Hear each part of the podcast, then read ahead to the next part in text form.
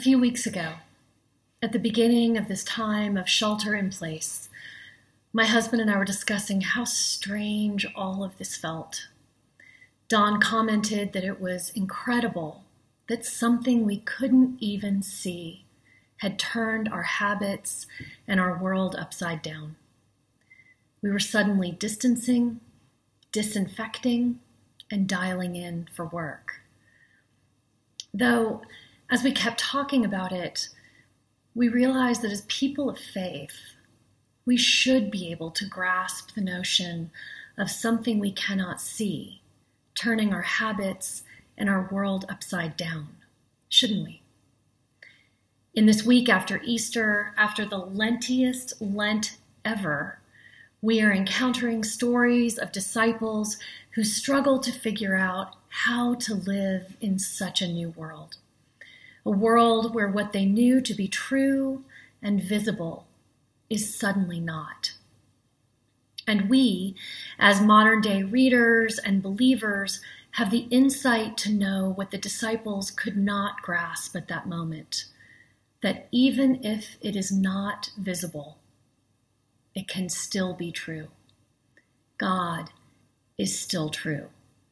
Jesus is still true. And thinking about the reading today, I think historically, artistically, and colloquially, Thomas gets a bit of a bad rap. Thomas alone is highlighted in our lore as the doubter. Peter and the disciple Jesus loved did not take Mary Magdalene at her word. They ran to the tomb to see for themselves that it was empty. After Mary Magdalene has a conversation with the risen Christ, she went and announced to the disciples, I have seen the Lord. This continues as a pattern for which Thomas is rather unfairly singled out and maligned. The evening of the first day, most of the disciples had locked themselves in a house out of fear. Jesus appeared to them, and as John tells us, he showed them his hands and his side. Then the disciples rejoiced when they saw the Lord. Then they rejoiced.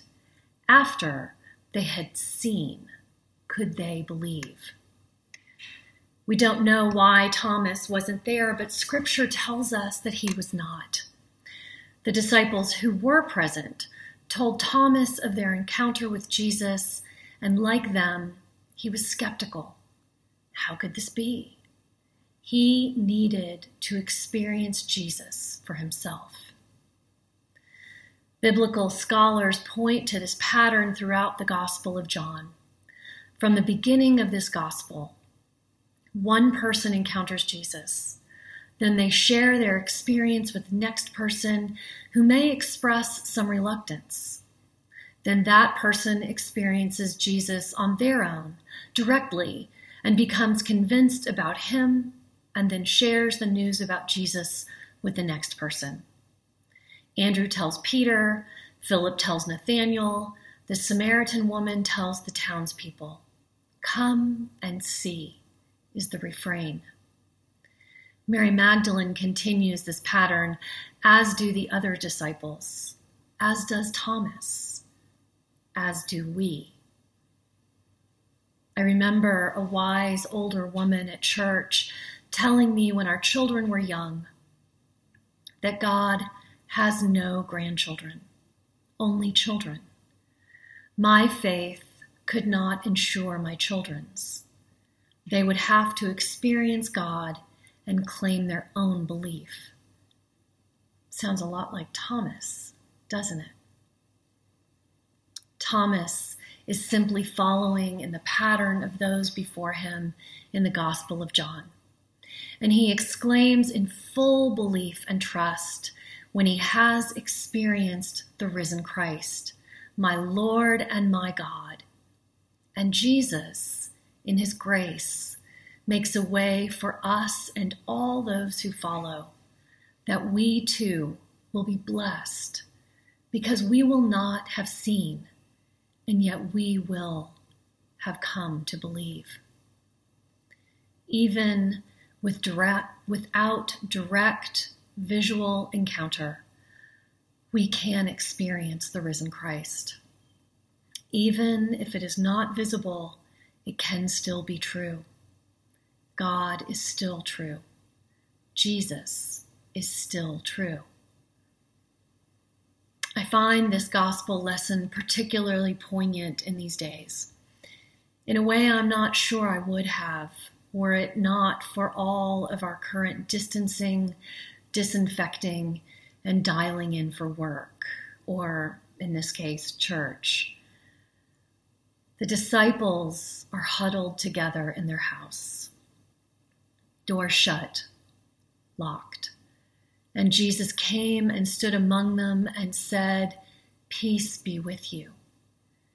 Jesus appeared mysteriously where they were. Not in the temple, not in the synagogue, in their house, where they were.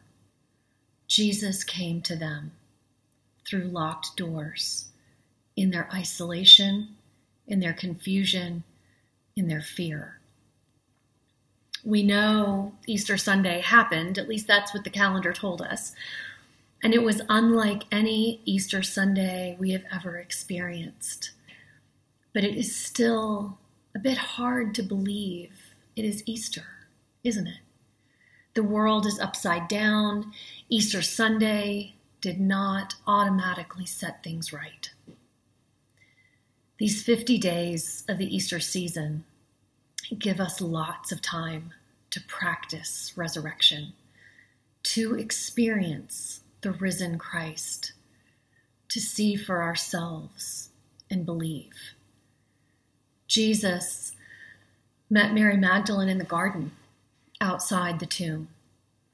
Jesus met most of the disciples in one locked house, and the disciples joined by Thomas in another locked house. Jesus meets us and those we love in our own homes, in a hospital room, in a nursing home, in hospice care.